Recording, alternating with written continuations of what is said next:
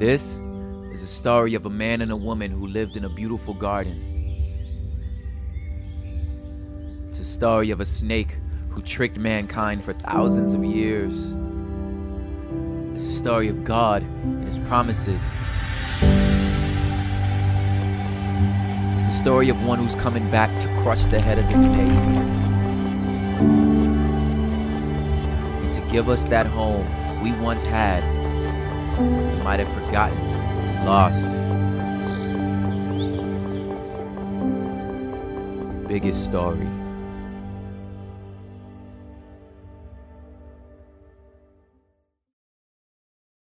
If I were to tell you that a bad marriage is dangerous, and then ask you to give me reasons why, I am sure that we could come up with many different reasons why bad marriages are dangerous. But if I warned you that a good marriage can be dangerous, what would you think? You probably think to yourself, that doesn't quite sound right. I mean, how can two people who are in love and committed to each other, how can that be dangerous? Well, we're going to find out this weekend together. We're going to answer that question and even more questions when it comes to this wonderful, beautiful, challenging, and sometimes difficult relationship called marriage. We're in the last episode of season one called Beginnings, where we've been looking at God's big story. We've been talking about the fact that this Bible is not just a compendium of different little stories thrown together, that actually this is one big story. And it tells us why God created this world. It talks about how you and I were created by God. And then it tells us how we mess things up, how God's come to rescue us, and how someday God is going to remake everything, including you and me. And if we can understand the essence, the basics of this big story, it answers an awful lot of questions that you might have and that people around us certainly raise when it comes to God and life and eternity and why everything is wrong. You'll discover as we move through this uh, big story together that by the time we finish it in July, you're going to have a pretty good grip on God's Word. But as we end season one, we're reminded of God's Word when He created everything. He looked at it and He said, it is good. And God even said that marriage was good. Did you know that God invented marriage? It is so special to Him. Let's read about that very first wedding, Genesis chapter two, beginning at verse eighteen. It says, Then the Lord God said, It is not good for the man to be alone. I'm going to make a helper who is just right for him. So the Lord God formed from the ground all of the wild animals and all the birds of the sky. He brought them to the man to see what he would call them, and the man chose a name for each one.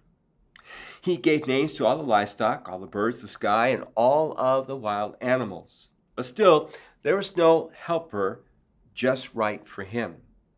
So the Lord God caused the man to fall into a very deep sleep.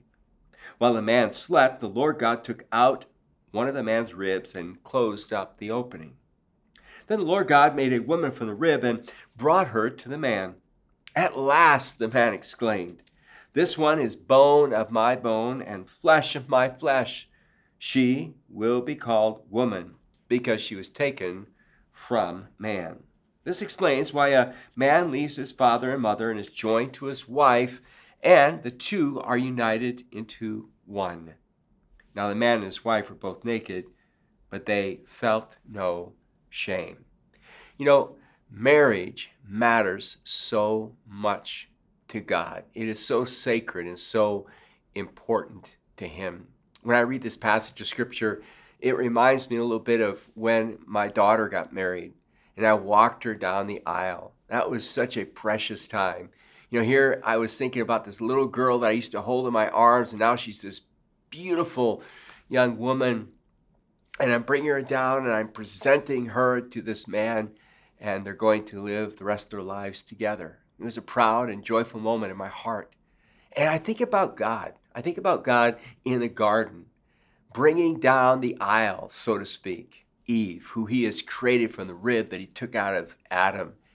And He's just filled with such pride and such joy. He has poured His creative power, His love, and His joy into this woman. And He brings this, this daughter to this son. And I just think God was so pleased. And God's intention was that his creation would experience this over and over and over again, this sense of a holy and sacred union as Adam and Eve would procreate and would have children, and they would have children all the way down. But as you and I know, the story got kind of messed up. Because it got messed up, it's kind of messed marriages up as well. And in fact, if you think about this, because marriage is so important to God, there's been an attack on marriage throughout all of history, even in biblical times to this very day. You know, marriage has become something rather cheap in our day, almost like a contract. In fact, uh, the other day I was driving through a, a town in a different state, and there was this little shack set up, and it was kind of like, get your divorce here, quick turnaround. And I just thought to myself, uh, I thought to myself, it's so sad to think that that's what marriage has come down to for many people. Or, you know, marriage has also been altered and kind of twisted. Not no longer is marriage seen as, seen as something between a man and a woman, but, you know, from biblical times on, it can be with, you know, many partners, polygamy. Or in our modern day, you know, men marry men, women marry women. And all of that, all of that goes against God's design for marriage. But, you know, there's something else that's happened in our culture, and it's it's happening with, with more um, regularity than ever before. And that is the number of couples who are choosing to cohabitate rather than to get married. That means that they're enjoying all the benefits of marriage without the commitment. And what's interesting is if you were to poll the United States and ask Americans how they feel about that, well, Pew Research tells us like sixty-nine percent of Americans are in favor. They're okay with cohabitation. I think it's something like sixteen percent are okay with it as long as it leads to marriage, and about fourteen percent don't think it's ever right. You know, it doesn't matter what society says about marriage. What matters is what God says about marriage. And so the big question is, how do we go about uh, protecting our marriages from the dangers that are all around us? Now, I know that as I share this message, there are some of you who are listening to me who are single. And you're wondering, well, how does this apply to me? I want you to know I haven't left you out. First of all, if you're single and thinking about the possibility you might get married someday, this is just great wisdom from God's word, how to prepare yourself and to find that right person.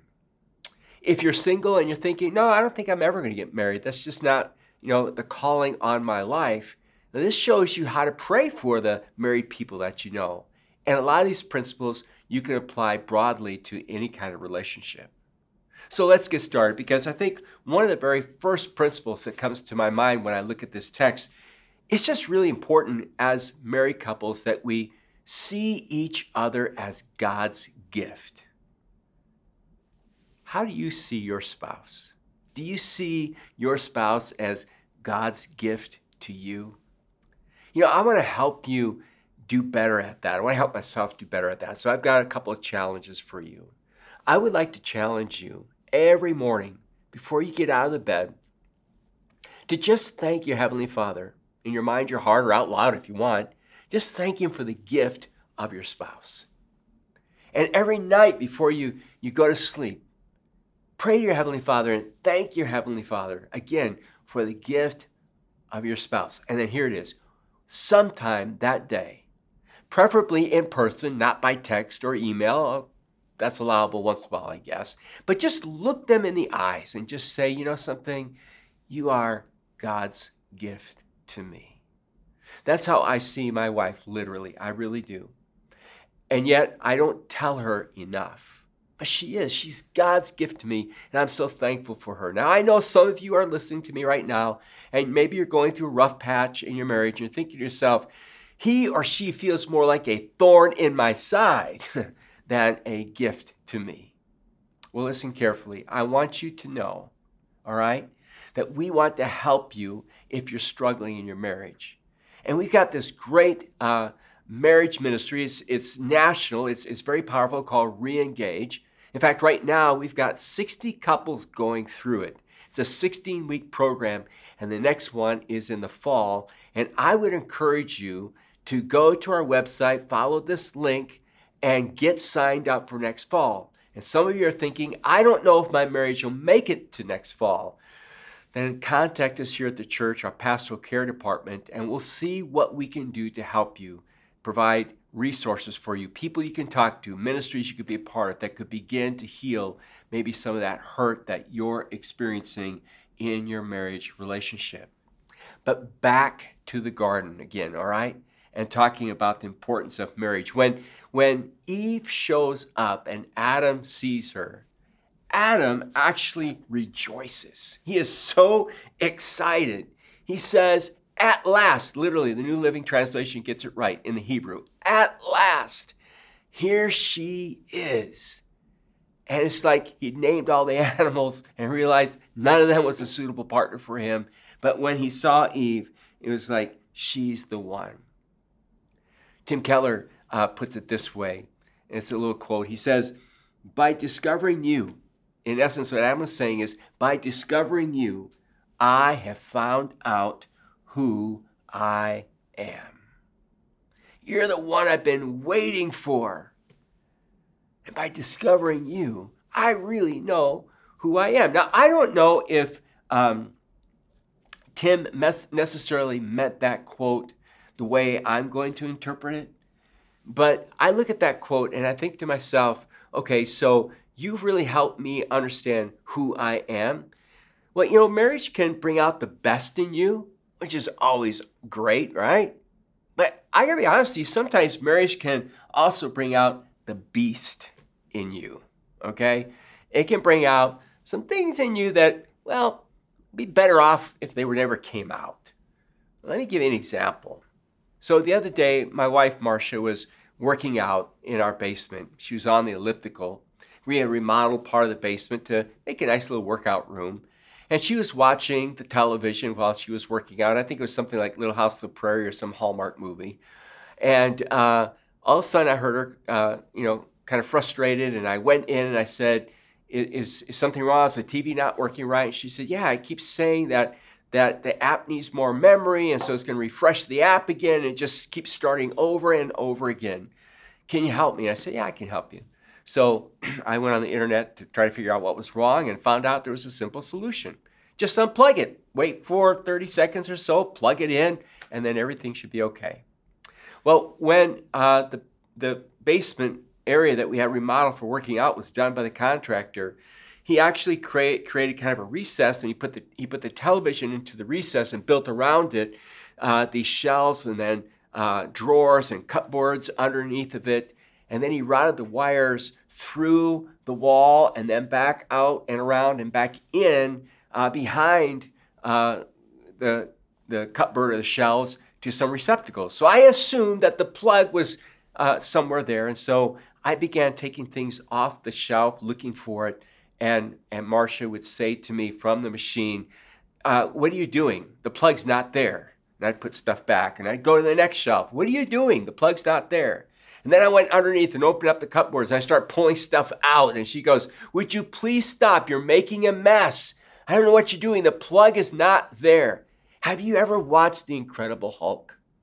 Have you ever seen that moment, you know, when Bruce Banner's eyes get really big, right? And you know, uh-oh, here comes the Hulk, smash, right? Well, that was starting to happen kind of in me, in my mind. And I began thinking to myself things like, woman, hey, if you know the plug isn't here, why don't you tell me where it is? Why don't you get off that machine and come help me? Now, that's what I was thinking. And eventually, in frustration, is what I actually kind of said, and a few more other things that I said. And that just created a little bit of a tension in the workout basement. I eventually had to lift the T V off the shelf, and there was the plug. He'd set it even further into the recess and even on an angle. I was so frustrated. Finally got the thing back on there. Isn't it amazing how you can treat inanimate objects like they're people and threaten them and say nasty things to them? Well, I tell you what, when it was all said and done, I felt so ashamed. This is your pastor speaking. Listen. Before all this had happened, I had had my quiet time with God. And I'd been praying about having a Christ-like attitude. But instead of having a Christ-like attitude, it's like the devil came out of me. And I apologized to my Lord. I apologized to my dear wife. And then I was reminded to do something. You ready for this? I was reminded, because I was working on this message, I was reminded to praise and thank God for that opportunity. You say, what? Here's the principle. Praise and thank God for the challenges in your marriage. He's using them to conform you to his image.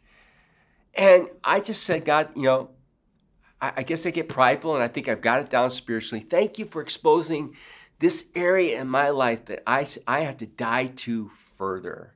My impatience, my, you know, my, my shortness sometimes in my relationships. And help me, God, to overcome that. So yeah, marriage can bring out the best in you. It can also bring out the beast in you, but I'm sure a lot of you have great stories about how your your spouse brings out the best in you. And um, you know, I would say that's off, that's very true about my marriage as well. But we have our moments, as you probably do as well. And that leads us then to this whole danger of a good marriage. You say, well, what is the danger of a good marriage? Well, the danger of a good marriage is that we can actually set our spouse up to be the person who gives us our sense of value and meaning and worth in our lives by what they say to us, by how they treat us, what they do for us. And that is called idolatry. So the danger of a good marriage is you can quickly fall into idolatry. You can put on your spouse an incredible weight that's awfully hard for them to bear because they're not perfect. And if, if for you to feel good about yourself, it depends on what your spouse says to you, how they treat you, how they look at you, what they do for you. Eventually, you're, you're going to have problems in your marriage because nobody can keep living and being that way.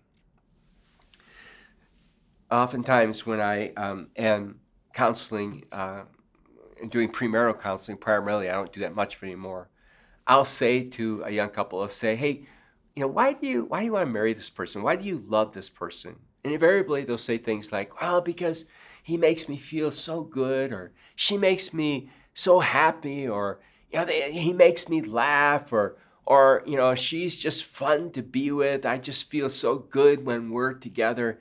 And I think to themselves, man, are they naive? Now, don't get me wrong. Those things are all wonderful benefits. But what do you do when that stops? See what I'm trying to say? What, you know, where do you go find your worth? Where do you go find your value in that moment? Tim Keller writes and he says, the danger in marriage is you will look to your spouse to give you the things only God can really give you. You will look to your spouse's love, your spouse's respect, your spouse's affirmation, to give you meaning in life and to give you a foundation for your own sense of value. All of the things you should only be getting from God. Now, I'm not saying that as spouses, we shouldn't do those things for each other. But, you know, there are times in our lives when it's hard to be that for each other. And in those moments, if I allow that then to take away from my sense of value, my sense of worth, because it's based on what my spouse is saying about me or thinking about me, I'm in trouble. I can't let my spouse take the place of God. God is the one who must ultimately satisfy me. And that's what gives me then the strength to move through those rough rapids we sometimes experience in our marriage. I mean, think about this. I, I wrote down some, some questions. I, I thought, you know, what do you do? What if you do if your spouse starts being critical of you? They kind of shift in their mood for some reason, and and now they start kind of picking on you and, and talking about what you're doing wrong all the time. What are you going to do if the only way you can survive is your spouse always has to tell you how great you are and how good you are? Or what are you going to do if your spouse begins to struggle with mental illness? If they, you know, suddenly are struggling with depression and they become an emotional sponge and, and they need and they don't give? Or what do you do if your spouse has, you know, an injury, or they're physically incapacitated, or, you know, they change in terms of looks? And what are you going to do if they had to look a certain way and be a certain way in order for you to be in love with them? What do you do if they can't provide like they used to provide for you? See, I've got to put my I've got to put my faith and my hope in God alone. I got to trust God to bring me and give me those things. Because sometimes, you know, it's hard for my spouse or it's hard for me. And I don't want that then to crush my marriage. I don't want that to create then troubles for us. I want to be rock solid in my love relationship with God. And you know, that's the key to building a great love relationship with your spouse. Is you got to work twice as hard at keeping a strong and great love relationship with God. You know, I, I say you got to work at it, and, and the only work in it is to accept the fact that God loves you unconditionally. It's to sit there and let His love pour over you and just realize that no matter what you say and no matter what you do, God is always going to love you. And to live in such security with that, and when you go through an insecure time in your marriage, it doesn't blow you away. It doesn't separate you. It doesn't move you apart from each other. Well, that brings me to one final principle I want to share with you about, about building a strong marriage. And that is this. You have to be patient with each other in marriage as God uses the differences in your lives to transform your life into the person, the couple He wants you to be. Now listen carefully. You've got to be patient. Because God is placing that person in your life to bring some challenges to your life, because God sometimes wants to use them kind of like a chisel in your life and my life to conform us to be the person He wants us to be. That's why marriage is so important to God. He uses it as one of His tools to conform us to the very image of Christ. You know, in Genesis chapter two, verse eighteen, it says, "Then the Lord God said, it is not good for the man to be alone. I'll make a helper who is just right for him." And that word helper in the Hebrew is actually a word that means a military reinforcement. So the regiment is stuck, right? They're under pressure and, and they can't get out. And then over the hill, right? Uh, over the hill comes the army, comes the reinforcement. And suddenly they're liberated. They're set free. God brings Eve to Adam, okay, as a reinforcement for his life, because without her, he is weak, because remember, he's missing a rib. And none of us are perfect, and all of us have struggles and weaknesses, and we need God to put other people in our lives to shore up our weaknesses. In our case, we're talking about marriage. But, you know, if you're single, it could be the friends that God brings into your life, those other relationships that add value to you that you wouldn't have if it wasn't for those people in your life. And especially when we think about this whole issue of marriage. You see, uh, when it says in the passage of Scripture that, that God brought her as a helper to him, one of the ways of understanding that word is that, is that God brought her to Adam as a like opposite. You say, what? Well, let me explain it this way. I've got some puzzle pieces here, okay? Now, these these puzzle pieces are are not the same. They're, they're alike, okay, but they're not exactly the same. Yet, when you put them together, they fit really. I should do it this way so you can see it. They fit really nice if I can do that, all right? I'm not very good at puzzles. There we go, all right? Now you have a really nice, tight fit. And that's God's plan in marriage, okay, is to bring two people that are opposites, but they are like, and to put them in union and relationship with each other, all right, so that there's a sense of wholeness or a sense of completion. But that process, and I guess one of the ways you could think about it, it's kind of like I, I say sometimes in wedding ceremonies to the husband, I'll say, look, God has brought you your missing rib. The problem is sometimes, you know, it's painful to put that rib back in the side, right? It's painful to have that union. In fact, it says in the passage of Scripture that they become one flesh. You know, I used to read that passage of Scripture, and when I read about being one flesh, I thought to myself, well, that must be referring to the physical, the sexual union. It's not. The one flesh can be literally defined this way. It means you have two people who are coming to live in a very tight space. You ever thought about that? You sleep in the same bed. You eat at the same table. You live in the same house. You raise your kids together. Sometimes it's a really tight space, and God wants it to be a tight space. I love this by Tim Keller, who, by the way, has written a great book on marriage called The Meaning of Marriage. I encourage you to read it. But he says this. He says, As soon as you try to define the difference between male and female, it never quite fits. In marriage, into your life comes a person with a very radical and different view of you, of the world. A person of different gender, of equal power, equal resources, but incredibly different. And you're thrown into an incredibly tight, close relationship. And what do you do in that tight, close relationship?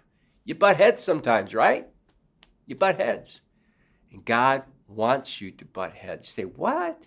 Yeah, because God uses that headbutting to knock off the sharp pieces. Remember the Bible says, those of you thinking, you know, those of you single thinking about friendships, you know, it says iron sharpens iron. Well, in marriage, it's it's melding into, into oneness. And and I certainly have experienced that in my, my own marriage life. I'll be married forty-four years this coming May. And you know, something's happened to me in the forty-four years. I actually think more like my wife now than I did the day, you know, before I met her and, and after I, and soon after I met her. She's rubbed off on me. I look at things differently, and I'm glad I do, because the way I saw things it, and the way I see things is not always the right way to see it. So a lot of times, you know, before I'll make a decision, and it can be like in a, in a split second, as Tim Keller says, I, I'll think, what would Marsha do? What would Marsha say? How would she handle this? And sometimes I'll defer to how she would do it. What's happening? We're becoming one. We're becoming one. And the same thing is true, spiritually speaking, in your relationship with Christ. You know, God has called us to oneness with himself. And part of that oneness sometimes is the Lord confronts us with things in our lives that, that he wants us to give up and to let go of, and to see things his way and to do things his way, because it's the best thing for us. God has sent your spouse into your life because he wants to use them to conform you more and more to his image, to bring things into your life that you wouldn't otherwise have. Well, as we wrap up, I want to share with you a really fascinating quote. Um, and and this, this quote comes from a theologian by the name of Stanley Harawas, and I want you to listen to it carefully. He said, there's an assumption out there in the culture that there's someone just right for us to marry. And if we look closely enough, we'll find that right person. He says, that's the consumer mindset. This overlooks a crucial fact that when you get married, you always marry the wrong person. We never know who we marry. We just think that we do. Even if we first marry the right person, just give it a while, and he or she will change.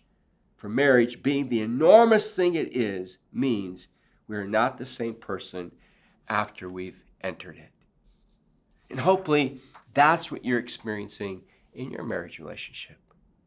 Hopefully that's what you see happening if, listen carefully, if Christ is the center of your marriage. And that's the bottom line, that's the key.